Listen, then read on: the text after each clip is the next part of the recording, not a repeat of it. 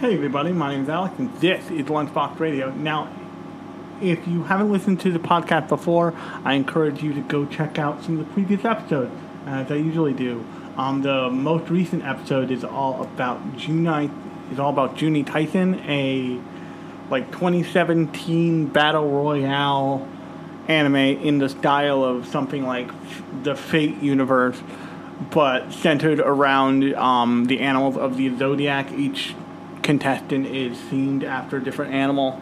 Um, but I did a podcast on that that was pretty lengthy. That was kind of like a fairly lengthy thing because I thought it was interesting, even if it's not the best show necessarily. Um, so definitely go check that episode out. You can also check out an episode all about One Piece Film Red or um, my episode all about music videos. If you have been listening to the podcast for a while and you're wondering what the hell is going on with the feed, um, long and short of it is that I have taken a break from the other two types of episodes that I've been doing because the Sunday editions um, I want to be more than what they were now that they're also YouTube videos. I will post a link to the YouTube channel with the existing Sunday editions on it that have been videos for the past uh, couple for the past couple and the the new show full on from a technical perspective just fell apart because the um, text to speech program I was using just gutted itself one weekend, and I was like, oh fuck, what do I do? So I put that on the back burner for the time being, kind of indefinitely until I figure out exactly how I want to do that super short form news show because I like doing it, but it's just it's a lot if I have to read the individual stories. So I wanted to avoid that, but um, I'll figure it out at some point. I swear. Um, but on that note, I wanted to jump into what we're talking about this week, and that's a little show from this season um, on Netflix called Happy Marriage.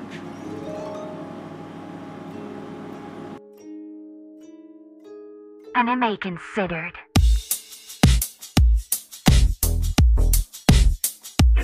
Lunchbox Radio.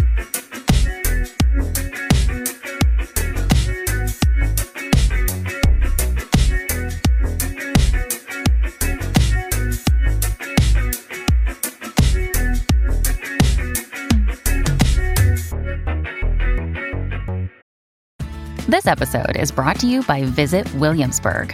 In Williamsburg, Virginia, there's never too much of a good thing. Whether you're a foodie, a golfer, a history buff, a shopaholic, an outdoor enthusiast, or a thrill seeker, you'll find what you came for here and more. So ask yourself, what is it you want? Discover Williamsburg and plan your trip at visitwilliamsburg.com. Now, I came to Happy Marriage the way I come across most Netflix anime, and that is just browsing Netflix. I, I watch stuff on Netflix. I binge watch stuff on Netflix just like everybody else. I'm currently binge watching um, Ballers. The uh, I forget when Ballers came out, but it's a it's a HBO show about the finance world of football, and eventually they get into like like extreme sports like surfing or skateboarding or stuff. But at the, at the beginning, for the first three seasons, really, it's about um, it's about the, the like the like personal finances of football players essentially and all that goes into that. So much so that it's super about football and like they mention the NFL all the time and they they skirt around you know the the Super Bowl, although they I think they do actually say the Super Bowl in the show a bunch of times. But um, and they're allowed to use the branding clearly. Like they spent a lot of money just on the licensing fact of being able to do this. But the but needless to say, I, I'm I'm watching that for real this time. I attempted to watch it when it was on when it was on HBO and didn't make it through it past the fourth season, but past the beginning of the fourth season. But I think I might actually pull it off this time. But suffice to say, I you know I watch stuff on Netflix just like probably everybody listening to this. I don't just watch anime. I watch a lot of anime, but I also, you know, do things like I'm currently playing Bomb Rush Cyberpunk, or Bomb, Ru- Bomb Rush Cyberpunk, the um, new game from Studio Reptile that is just they just made they just did a Jet Set Radio or Jet Set Radio Future. They did a third edition of Jet Set Radio, um, but they called it something else because Sega refused to make a Jet Set Radio. Um, so they did that for the universe, and like all of us little freaks who love that game are super into it. If you like Jet Set Radio Future or you liked Air Gear, you should definitely go play that game. It's kind of available wherever you can play games, from what I understand. Like I'm playing it on Switch, but I know people are playing it on um, PC as well. So definitely you can play it on a Steam Deck if you choose. But um, definitely go check that shit out um, and then try and level with yourself of what the hell, why the why the uh, soundtrack widely available. But on any level, but on in any case, I came across marriage. I came across Marriage Story, and I was like, oh, or Happy Marriage as they call it. It's got a different, much longer Japanese name. It's called My Happy Marriage, actually. But I came across it, and it looked like a particular breed of shojo of like melodramatic shojo drama with pretty boys and mean girls and sad girls. And it's not not that. It is totally that. That fits it to a T. It's not like um, that show Ooku, which I still have to watch the rest of, which is super like it's having a discussion. Ooku is having a discussion about gender discrimination in a way that will allow you to watch it. but at least in the first like hour long episode they had. But this is much more of the shojo historical drama vibe. But they add in something really clever. And they add in something really clever and make use of it in a way that makes you understand the cruelty, if that makes any sense. So, um, did a did a shojo manga from forever ago called Hot Gimmick. If you've never seen Hot Gimmick, if you've never read Hot Gimmick, Hot Gimmick is a shojo manga from the period of time in Japan when like the like the early 2000s late 90s period of time when companies and I don't know that they do this anymore but they probably do would own whole apartment buildings and you would live in your company's apartment building. Meaning all of the office politics like magnified and came home with you. So the main character is like the daughter of a um of of just like a salary worker at this company and but like her upstairs neighbor is her is like the head is like the vice president of the company and and the vice president of the company's wife is a bitch on wheels. And so that creates this like weird structure for drama because like if she pisses off like her neighbor, her mother could get a pay cut or something. Like some insane nonsense.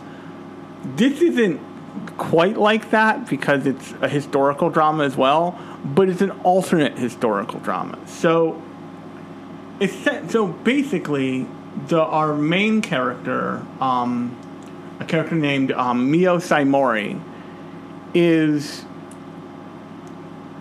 the kind of redheaded stepchild of her family. Even though she is the oldest, even though she is the oldest daughter, um, Kana, Kaya Saimori is the more prized child because of the Saimori kids. Kaya was born with this was born with the psychic powers that are like the status symbol that function as status in this world. So you have these families who traditionally grow up with psychic powers and then are useful in society in multiple ways, but in the way that you see the most is as part of like this special breed of police that deal with essentially um, you you meant to see you're meant to think of them as yokai as like mischievous spirits kind of thing, but they they in a different show that would be the whole point of the show, but in this show it is the storytelling device to tell you, to tell you about how this world functions. And what and what warps people's perceptions and how it's warped. So from the second go, you see that Mio is just is abused by all of her family, by the rest of the Saimori family. She is just deeply and meaningfully abused. And, and and like the way that like Cinderella is is abused in the beginning of the Cinderella story, she is made to be lesser than at every single um at every single turn. She is the firstborn of this family that is wealthy enough to have servants, but because she was born without powers, she is pushed to the side and essentially made in, and basically made into a servant. Her father doesn't care. Her stepmother actively hates her, like deeply hates her, and and is like a bitch on wheels. And Kaya, the Kaya, her stepsister, is much the same. Is uh, is much the same, but with the cruel, but with a kind of cruelty that is certainly learned from her mother, but is also unrestrained by her years. Although fucking Kanako is a real piece of work. And so what they do with Mio is they make this they make this character who has been emotionally and physically abused for most of her life for most of her life. She has been in a place in her life where no one cares about her. From her stepmother, who's a bitch on wheels, to her stepsister, who's also a bitch on wheels, but like is unrelentingly cruel in the way, and once again, the way that would suggest she hasn't had the she doesn't have the tact to not do it in public, if that makes any sense. When you see Kanako, you see Kanako be cold in public, but you only see her be cruel in private. Kaya doesn't have the understanding of like, uh, if I'm cruel in public, other people will see it and that will cause problems. Because we're supposed to be like a high ranking family. And then you have Shinichi, her father, who seems like he's trying to game the system and be a po- and like acquire power for the family and he, he sees his children both Kaya and Mio included as nothing more than that. If Mio had been born with powers he would have pushed for her but she wasn't. Kaya was. So he pushed for Kaya. It's not about Kaya being like it's not about him loving Kaya anymore. He loves them both equally, which is mostly not at all. He sees them as pawns to be played in a game of him acquiring power of him acquiring power through influence. And the and the the story the the structure of the world applies this laterally across every across every across everybody below the age of 20 in this in this or or in the below across everybody in Mio's generation it's very clear like oh if you're a woman you exist to be married off. If you're a man you exist to bring your family's status to the next level by marry by marrying. Like this is a very feudal situation of like children are for marriage for political and social gain.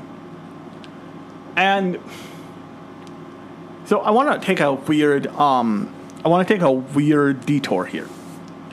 Um Jobless Reincarnation uh, recently had one of uh, one of yet another of its banger episodes where they basically just went. They bought a slave. They bought and they bought. They did one word. They bought a child slave, and everybody is super up in arms about um, Rudeus, a character who is from a time and place where he should know better. Um, basically being okay with slavery, even though he has the power to end the slave market if he chooses. And the, and lots of people brought up all this stuff about the Korean War and like Japanese soldiers, you know, abusing Korean women and and you know forcing them into sexual slavery, and that is all true. But what you have to understand there is we all know this. We all know this to be true. It is a truth. But most Japanese citizens would not have been educated to the degree we were about what the fuck happened there. In the same way that many people in the, that many people older than us do not know about the slave trade, do not know about Great Migration. And if you're listening to this and you're like, what is he talking about? There's a whole fucking thing about the slaves and like reverse migration and Great Migration and like why a lot of black people went to Atlanta, why a lot of black people went to New York and Chicago. I like that's all. But if you ask somebody outside of our country, they probably absolutely know about that shit because it's a stain on our culture, on our on what we Americans can call our our, our national heritage that they can levy against us. That is true, and that is true of all countries.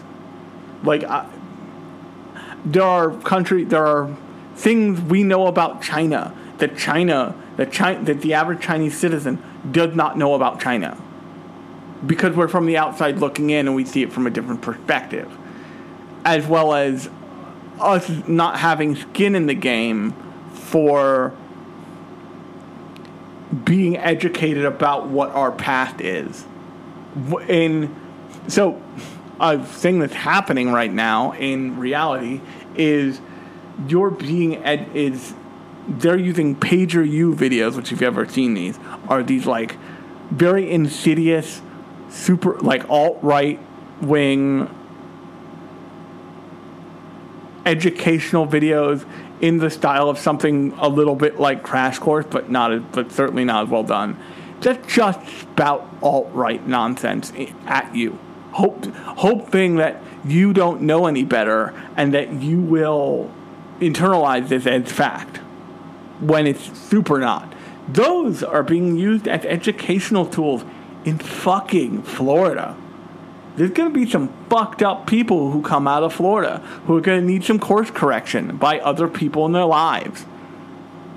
That is true of, and I'll get to why I'm going on the tangent in a minute, but that is true of a character, that would be true of a character like Rudeus. There's a strong chance that he doesn't know a whole lot about what happened in, in, in Korea, about what happened you know, to those characters. There's a really strong chance of that. Because, it, and then he gets dropped into a new life where slavery seems normal and slavery seems in context just the thing that happens. And the the author of the manga and don't get me wrong, I as a person of color who you look at my 23andMe results, and there's a whole section which I affectionately refer to as some slave shit. Um, I slavery is a nightmare. Slavery is a, a pure evil thing. It is saying someone is lesser because of the color of their skin or where or where or how they were born. It is fucked up. It is fucked up. And there are reverberations of it in culture, in in certainly Japanese culture, and and for the way they had slavery and like punishment and like difference and all that stuff. And there are reverberations of it to this day in American culture, all the fuck over the place.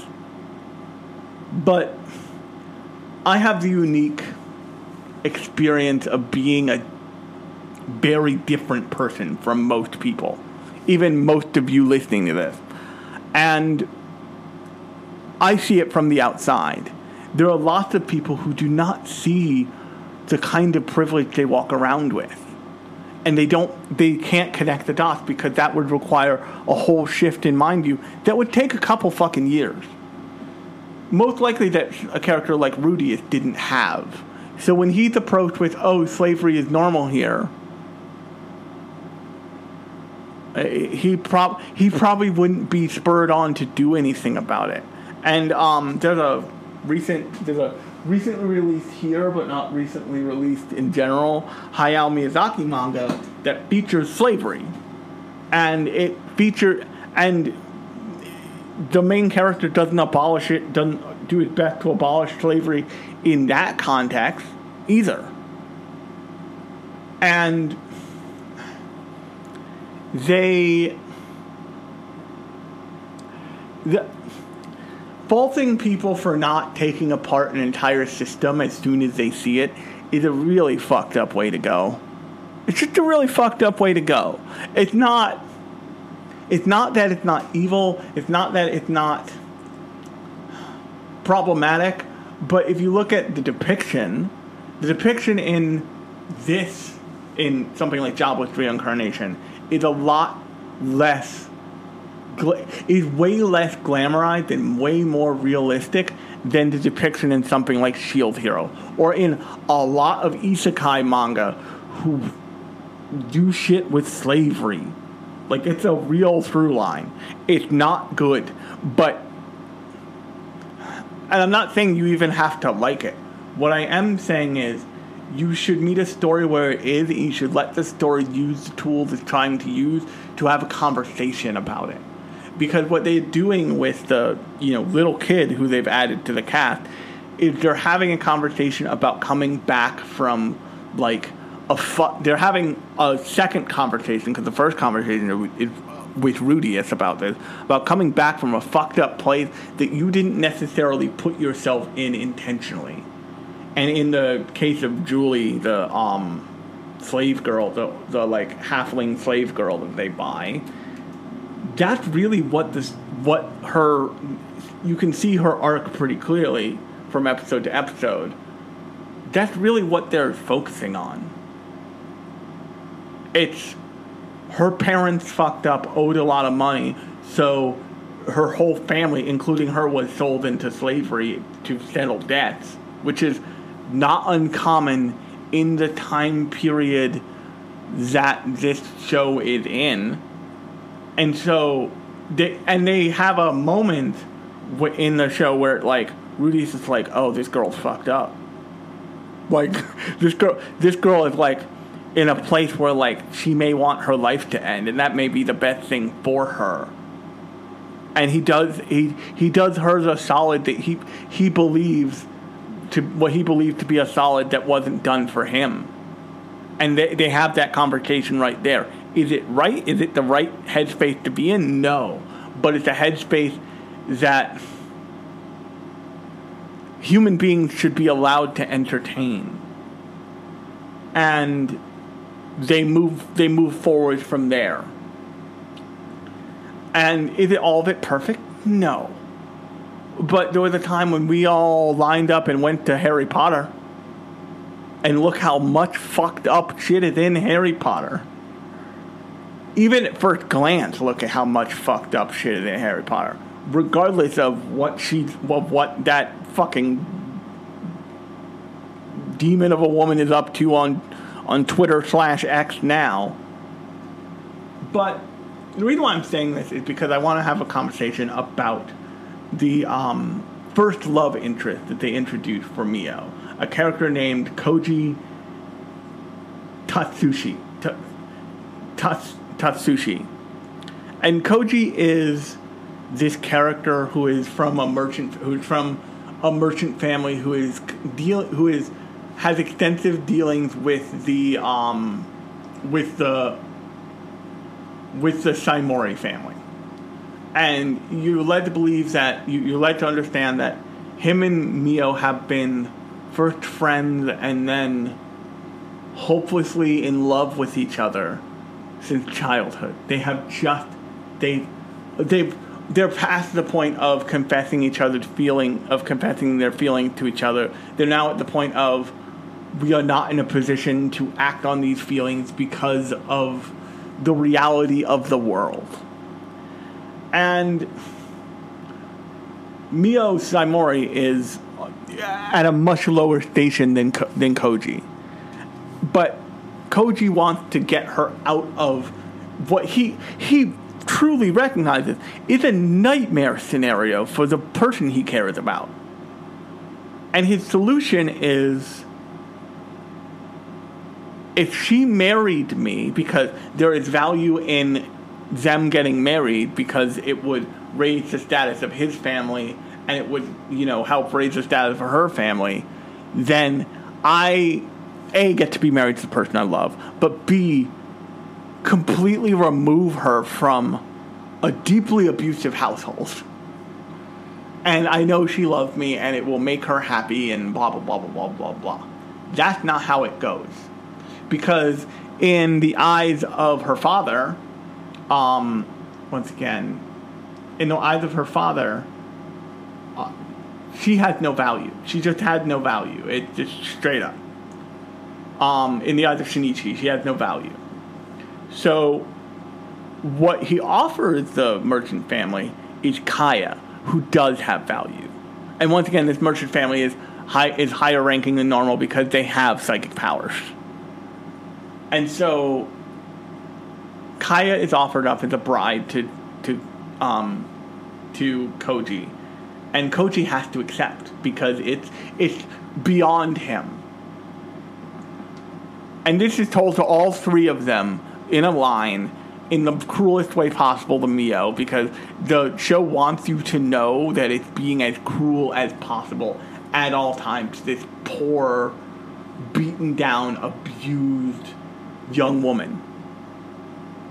And at the same time, Mio is told, You're being married off too. But you're not getting like a carriage ride or anything. We're giving you the very few belongings you've hidden from the world and like been allowed to keep because your stepmother is a raging fucking monster who does things like throw out all of your biological mother's belongings so you have nothing to remember her by except for a comb you managed to hide. And then when you find the comb and you stick up for the one keepsake of your birth mother you have left, you are summarily shoved to the ground and then shoved in a storage in a storage barn for a full on 24 hour cycle. So you know your place, you worthless, powerless bitch. You, are being given everything you own, and plus a nice kimono because you know we want to present the family in a nice light. That that that's not a luxury for you. That's a PR stunt for us and you're being sent off to this character name to this to the to the Kudo household to marry into that household to curry more favor. You are you are you are a bargaining chip. You get no choice. You and you don't even get to do it close to home.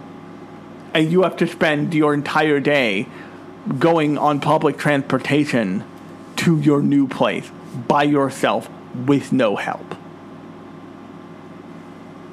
Only what Mio encounters here is she encounters somebody who is wealthy, who is powerful, who is thoughtful, who is caring, who is all the things that she needs in a, in not necessarily a out of a romantic partner, but out of a person, any person in her life could have truly done this for her.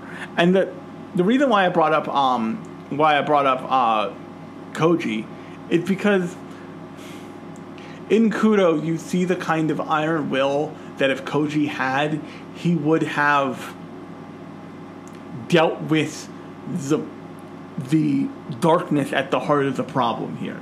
So much of what co- so much of what you realize by the end of the first arc of this show, because I'm real, I'm really only talking about the first arc of the show because it's still coming out. Um, so much of what you see Koji do is little kindnesses, little things that let her breathe for a moment. And those are important. I don't want to say those aren't important. But when you are when you see someone in a deeply abusive scenario like this, those little kindnesses don't cut it.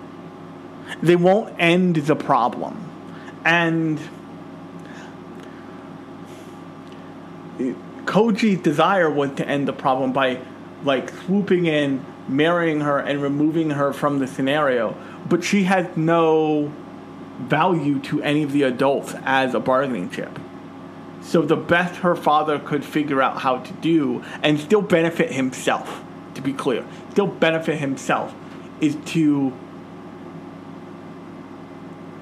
get the one to get the bargaining chip of value, Kaya, married into his family, and push to have the Bennett the the chip with no value, the chip with zero dollars of value, married off into some other family, removing her from the household entirely, moving her from the entire situation.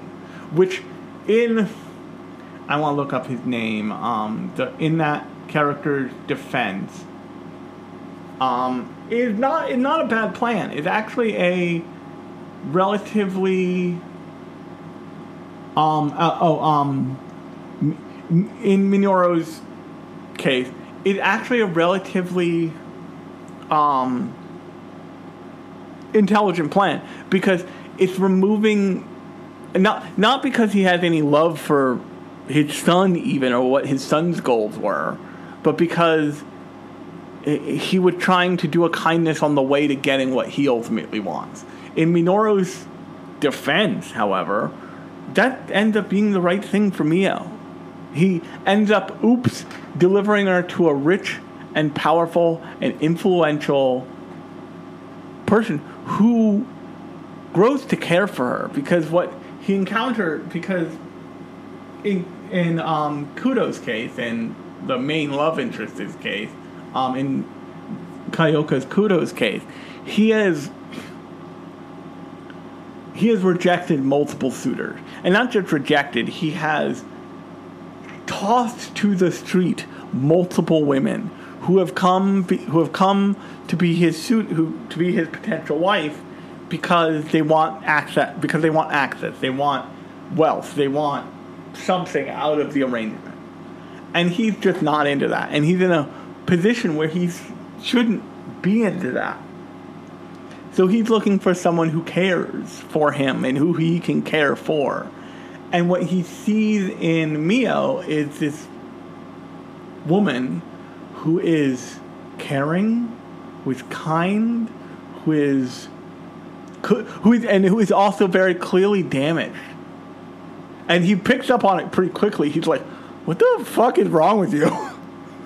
like you made there's a scene really early on in the show where she makes food. And anybody who's making food in a house would make themselves food at some point. It's just logical thinking. Like I need to eat, I should make myself some food. But he doesn't make. She doesn't make herself any food because she has been taught that she doesn't. That not even she comes last. She never gets a chance. She never gets. She will eat table scraps later. Hopefully, maybe. Eventually, she hopes.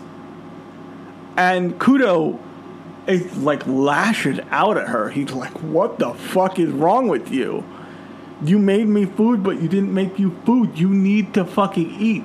You're a human being." And, and it's not even like it's not even like a base level of caring. It's like a base level of understanding. Like all people should, all things being equal, like you should also eat.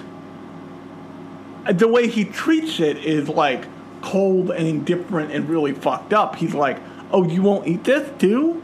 You, you didn't make any food for you? It's clearly poison. Fuck you.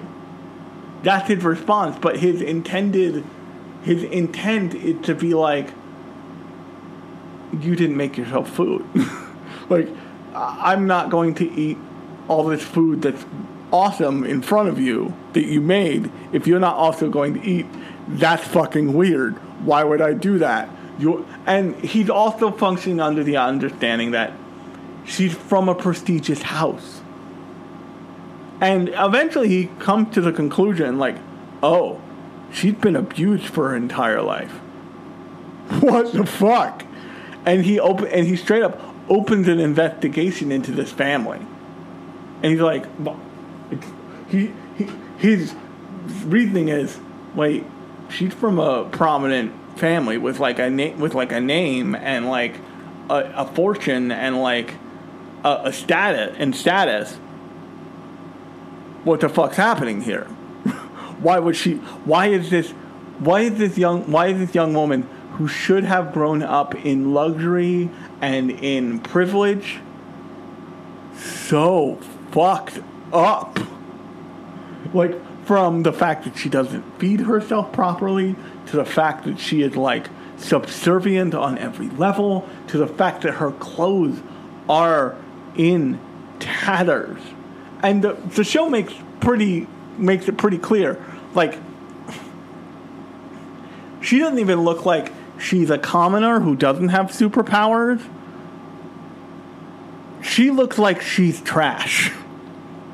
And he's so upset he's so upset by this first because he believes that like that's not how like someone of her of of her, a status that comes with her her her family name should ever live. But also because he's like genuinely touched by the fact that like he gives her a gift and she wants to reciprocate so she makes him a gift And he's like, holy shit, you made me a gift. I will treasure it for all time. And he immediately starts wearing it. She makes him like a hair ribbon, and he immediately starts wearing the hair ribbon. He's like, my old hair, burn all my old hair ribbons. This is what I wear now. It, he is he he meets her kindness with equal kindness and they just kind of fall in love but in Kyoka's in the example that Kyoka Kudo sets, you see what the reality of somebody like um like um like Koji is. Koji Koji has superpowers in the in the same not not on the same level as somebody like Kudo does, but he has superpowers and he could have pushed harder. He could have abandoned his family. He could have gotten Mio and run away. He could have he could have himself taken her out of this abusive fucked up scenario and fixed it. He could have just done that. You never want to put onus on an abused person. But it's okay to put onus on people on the people outside of it. But the thing you also have to understand, and the reason why I brought up the whole controversy with Jobless reincarnation and Rudeus, is people are are what's the word conditioned by how they came up and conditioned by the society in which they are born into. It takes a lot it takes a lot of a lot of things. It takes a lot of privilege. It takes a lot of security. It takes a lot of self confidence and courage to fight against that and to recognize this is not right. And the way they contextualize that is that if with the superpowers and the fact that she doesn't have superpowers, and she even says to herself, like Kudo only values me because I am a valuable person because I have powers, and I don't. Or to him, I have powers and I don't. As soon as he finds that out, I am trash again. But to Kudo's credit, he finds that out and he's like, "Oh fuck." Still, like common decency demands that you don't fuck around, that you don't fuck with people like this. Like just like as even if she doesn't have powers, she has value as a human with a beating heart. and they like they you should not be abused simply because you don't you don't have the power like you don't have mystical powers. And you see that he has this courage and conviction that Koji doesn't. And when push comes to shove, Koji can't act. He can't he can't do anything more than the small kindnesses that pull the needle out for just a moment before shoving it back in as hard as possible. And in that in that way, Kudo is much more of a security blanket, much more of a savior figure for Mio than Koji ever was. And it, it deeply upsets Koji because he's now been married off to this absolute spoiled piece of shit, Kaya, who is just an asshole. And as soon as Kaya finds out that Kudo is like head is like important and worth more than Koji, she starts to wheel and deal to trade up. She just starts to wheel and deal to trade up.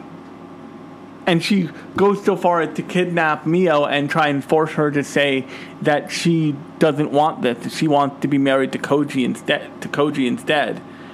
And Mio having be having gotten something that's real, something that's pure, something that's unvarnished, is um refuses to give it up. It has she has at this point spent enough time with outside of this abusive environment to have enough resolve and self-respect to fight for something that she might want to fight for a shape of a life that she wants that is that is in no way connected to a life of abuse and neglect. And she holds that to the point of Kaya like basically beating her black and blue and abusing her and like straight straight up kicking her when she's down. And Kudo's response to it is burn this motherfucker down. And when Kaya tried to say like I'd be a much better match for you, Kudo's like you absolute bottom feeding bitch of a cunt. Like he's like the way he puts it is like I never want to hear you speak again. If you think about saying any single word to me, don't. You are not worth the air you consume. You worthless fucking wretch. And in that moment, you as a viewer are like, yes, yes, the world, the world is flipping upside down, and it's as it should. And what this story ends up being is a really masterful stroke of what so many of these of these stories in the vein of something like this marriage story, happy marriage, or something like hot gimmick try to be, which is they're about the kind of abuse that can happen to people and the righting of that ship that needs to happen, how drastic and like painful it can be. And how but how satisfying it can be to see that happen for people. You are seeing somebody in this show, you are seeing somebody be removed from an abusive system. And you are seeing the system around the two people doing their best to remove themselves from it have to fight for their own happiness. And they just inter- and at the point I stopped, which I think is like episode six, they introduced the next arc, which is clear to be like even more fucked up and even more, you know, have even more issues with them just trying to be happy. Because what they've review what they've revealed is that um, Mio's mother, um, Sumi Usaba, is from like one of the top tier families. If Kudo is a top tier family, then the Usaba family is right next to it. And no one can figure out how um how Mio's father managed to bag Sumi Uba. But Sumi but the Uba family and these powers can be can skip generations. So whoever whoever's family has the child of Mio in it will have tremendous power and tremendous influence and tremendous all this stuff. Kudo doesn't. Um, Kyoka Kudo does not give a shit about that. He is not considering that on any level. He's like, but when he finds that out from his from the investigator, he sends to the um, to the Saimori household. He's like, oh, this is about to get worse for this poor girl. this is about to get worse for this person I now deeply care about. I need to I need to act as a shield for this horse shit because and it's not there's not a savior thing going on here. There's a real understanding that Mio is abused, that you are dealing with an abused person who does not have necessarily have the emotional or even physical tools to deal with what's coming for her. And she also doesn't know how to ask for help at the point at which you see her in the show so far. So somebody needs to help her.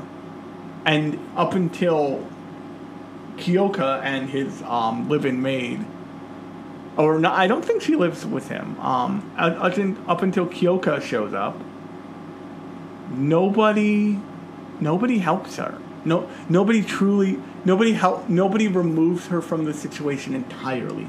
Nobody thought, nobody looks at the problem and says, "This is fucked. We need to remove her from this scenario in its entirety."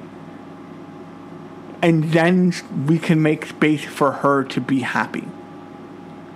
And to be clear, her father is not does not get credit in this. Neither does Koji's father they were horse trading. They viewed they viewed this girl as oh we can feed her they viewed this girl as, oh we can feed her to the meat grinder and if we get lucky we get we curry favor they did not think oh they did not really understand oh she has value they don't get the credit for that the only reason Koji's father fights for her is because he realizes, like, oh, if she marries my son, then that's the win. Once he realizes that that's the win, he's all for it. But until then, he doesn't give a shit. He does a passing favor for his son on the way to make to making his dreams come true. And his son is too weak willed to truly do anything about it. And his son's older brother, who should be taking the hit here with Kaya, or with this situation entirely, is has basically loafed off and said, fuck this. He he has made the correct decision. The character in this, um, I want to talk about him, so let me get his name up here. The character in the pre-existing like universe who has made the correct decision is um, Koji's older brother, and his name is he's on the first character sheet on on Mal because he has correctly he correctly seen that like everything about this is fucked. His name is um Kazushi, and Kazushi has kind of like he's recognized that there is something rotten about his father. He's also recognized that there is everything rotten about the Saimori household, and he's just been like he's essentially wiped his hands of the entire affair because he had the privilege to do so, and he is just walked away from it entirely. And once again, it took Mio being completely removed from the entire ecosystem that she knew in order for her to have a chance at being happy. And but the problem is, of course, with lots, and this is true with lots of abusive, abusive environment is as soon as that environment found out she had value, it moved to bring her back into the fold against her will. And to Kyoka's credit, he was like, nope, fuck this, burn it down. And in that moment, um, Shinichi, Shinichi, um, Mio's dad is like, oh fuck.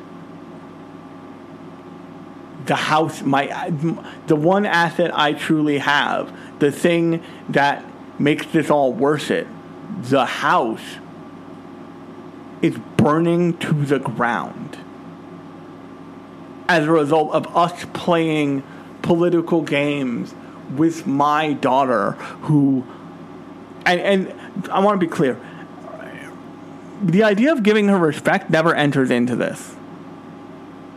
He realizes he's wrong only because he's losing something tangible of value to him that is not a child. Both of his children are playing are essentially playing cards that he deals. And the point of the the point of these shows is to show the point of these show of, of characters like Kyoka in these shows is to really show someone who's moving the world that they're in forward, not keep, not trying, but it, it, this show shows you the kind of privilege and the kind of status and the kind of emotional fortitude it takes to do that. Koji doesn't have that on on any of those levels. He just doesn't have it. Kyoka Kudo does. And every single character in the show is like, oh, Kudo's here? Fuck.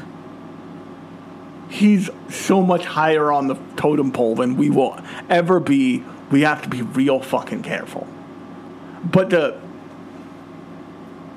the thing that nobody nobody with the exception of Koji understands. And Koji eventually is straight up like, please help me out. I can't help her myself.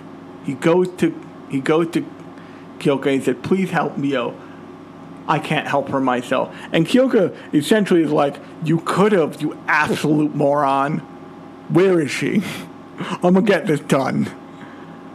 But everybody everybody older than everybody older than Mio and Koji is uh, Mio, Mio, Koji, and Kyoka are, are essentially like Mio has no value, and so they don't understand that as soon as they, they don't know how to understand that she does have value. They can't conceive of it ever. They can't conceive of her being important to someone because it's simply not possible. And that that's often in reality how people catch on to the fact that people are being abused is because they the response from the abuser is like, well, why would I consider her feelings? Why would I consider his feeling? Why would I consider their feelings? They don't have value to me. Why would they have value to you? They don't have value. And I, I, this is totally one of those one of those kind of shojo drama shows. But what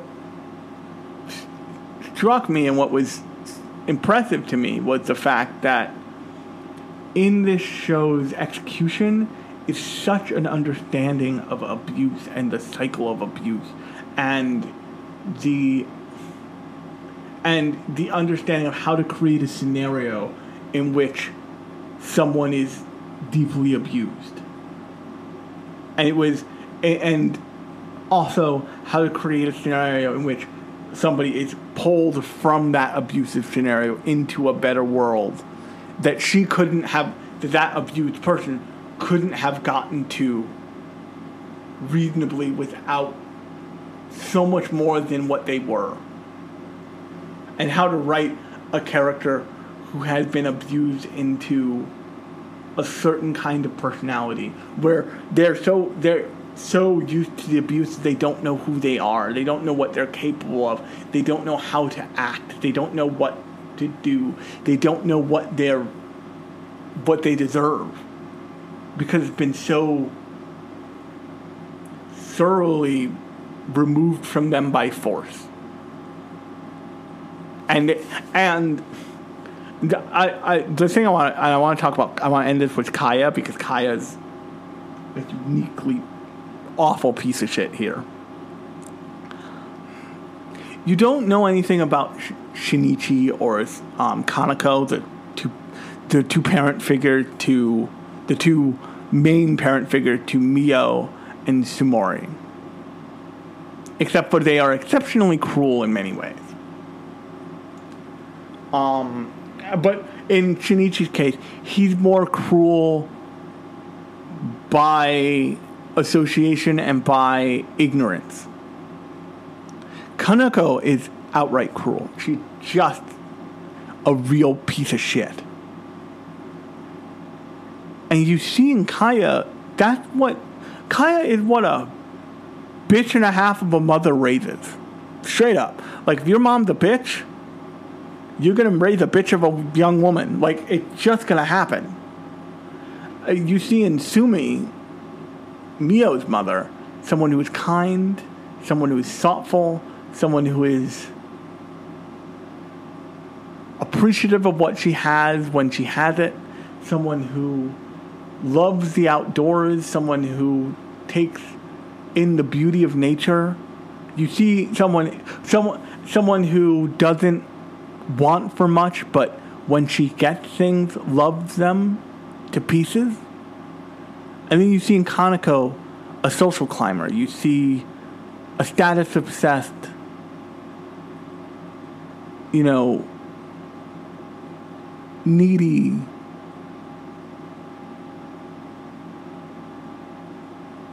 piece of shit. And in Kaya, you see someone who could have been who could have been kind, who could have grown up a kind, caring, giving soul, but who never stood a chance because as soon as she was born, she was because when she was born, she was born into a cursed scenario. She was born as the privileged child. She was born as the child who who would only be knocked down a peg if she didn't have powers, if the reverse scenario was also true. And who even then would have had an okay life because she would have been she would have been her mother's biological child. Meanwhile, her mother's non biological child was not was was confirmed to be worthless when she didn't have powers. So one of the best fakes in one of the best fakes of a relationship in anime is the relationship that I I've ever seen is the relationship between um, Hilly, Queen Hilly from um, Ranking of Kings, and Bojji. in that relationship, when you're first introduced to it, is this. It seems like she's cold, like she's uh, not cruel, but definitely mean and awfully judgmental of Bojji. But what you come to find out is that she is. Very, she very quickly realizes her actual son is just kind of an idiot. But she, but she also realizes that Bojji needs someone to care for him and like deeply loves him and she deeply loves both of her kids but she knows that Bojji needs someone there, and I'm starting to cry because Bojji has less, and so he needs more structure. He needs more attention. He he needs a watchful eye. He needs a an eye to judgment and to but judgment that understands what the world will see will see him as. Not what she wants not what she wants to be to him but what the world will be to him what the the kind of cruelty the world will usher onto this poor deaf child. And in throughout the show you start to see this character who loves and cares deeply beyond measure for a child who isn't hers, and in addition to her own child.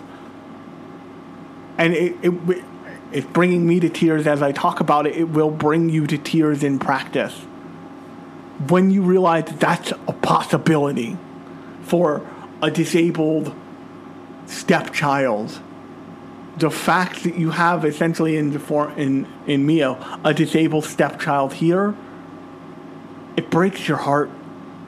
It breaks your heart that somebody like Kanako exists, can exist, does exist.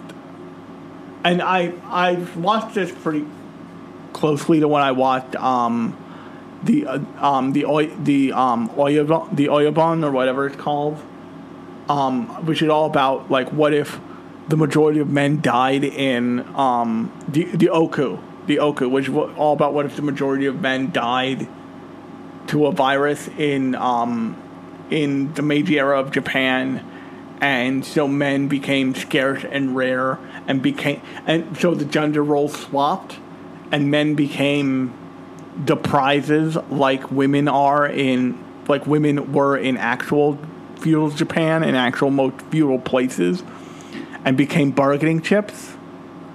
And that show shows a woman who is just like straight up like fucking this is fucked up. You you got sold into service. You you sold yourself into service, but very clearly you have someone you love who is not me. And I got an opportunity to see you for who you are and I am now going to give you. I, I have now constructed a scenario in which I am going to give you back into the world you came from so you can be happy. And once again, that's an imperfect solution, but it achieves it achieves the thing that makes everybody every tragic character in that scenario truly happy. and they could and like nobody did anything to that effect either. The if if the father was truly like was truly worth his salt, what he would have done is he would have he, what he could have done is he could have staged an accident with her and removed her from the stand. He would have said, "Oh, under I can't I can't do much for you in the world we live in. But what I can do is fake your death. And you can go and live a life you want to live. It can't be here, to be clear, but you can live a life you want to live. I, I failed. But he didn't do that. And the truth about emotional about like deeply emotionally and physically abusive environments is oftentimes they don't do that the the fantasy version of this is much more something like the Oku or something like the ranking of kings scenario between Hilly and Bojji. The reality of this looks an awful lot like the beginning of happy marriage, of my happy marriage. And oftentimes, the reason that people are extricated from those abusive scenarios is they are extricated from them because the abusers fucked up. And you very clearly in this show, the abusers fucked up. they forgot to account for the fact that she was a human being and she may she may have value just because she's a human being. And because they forgot that, the system the, the greater system was like, oops, you fucked up, so now it's time to burn your shit down. And you get the sense from this show that, that, that this show will always do that.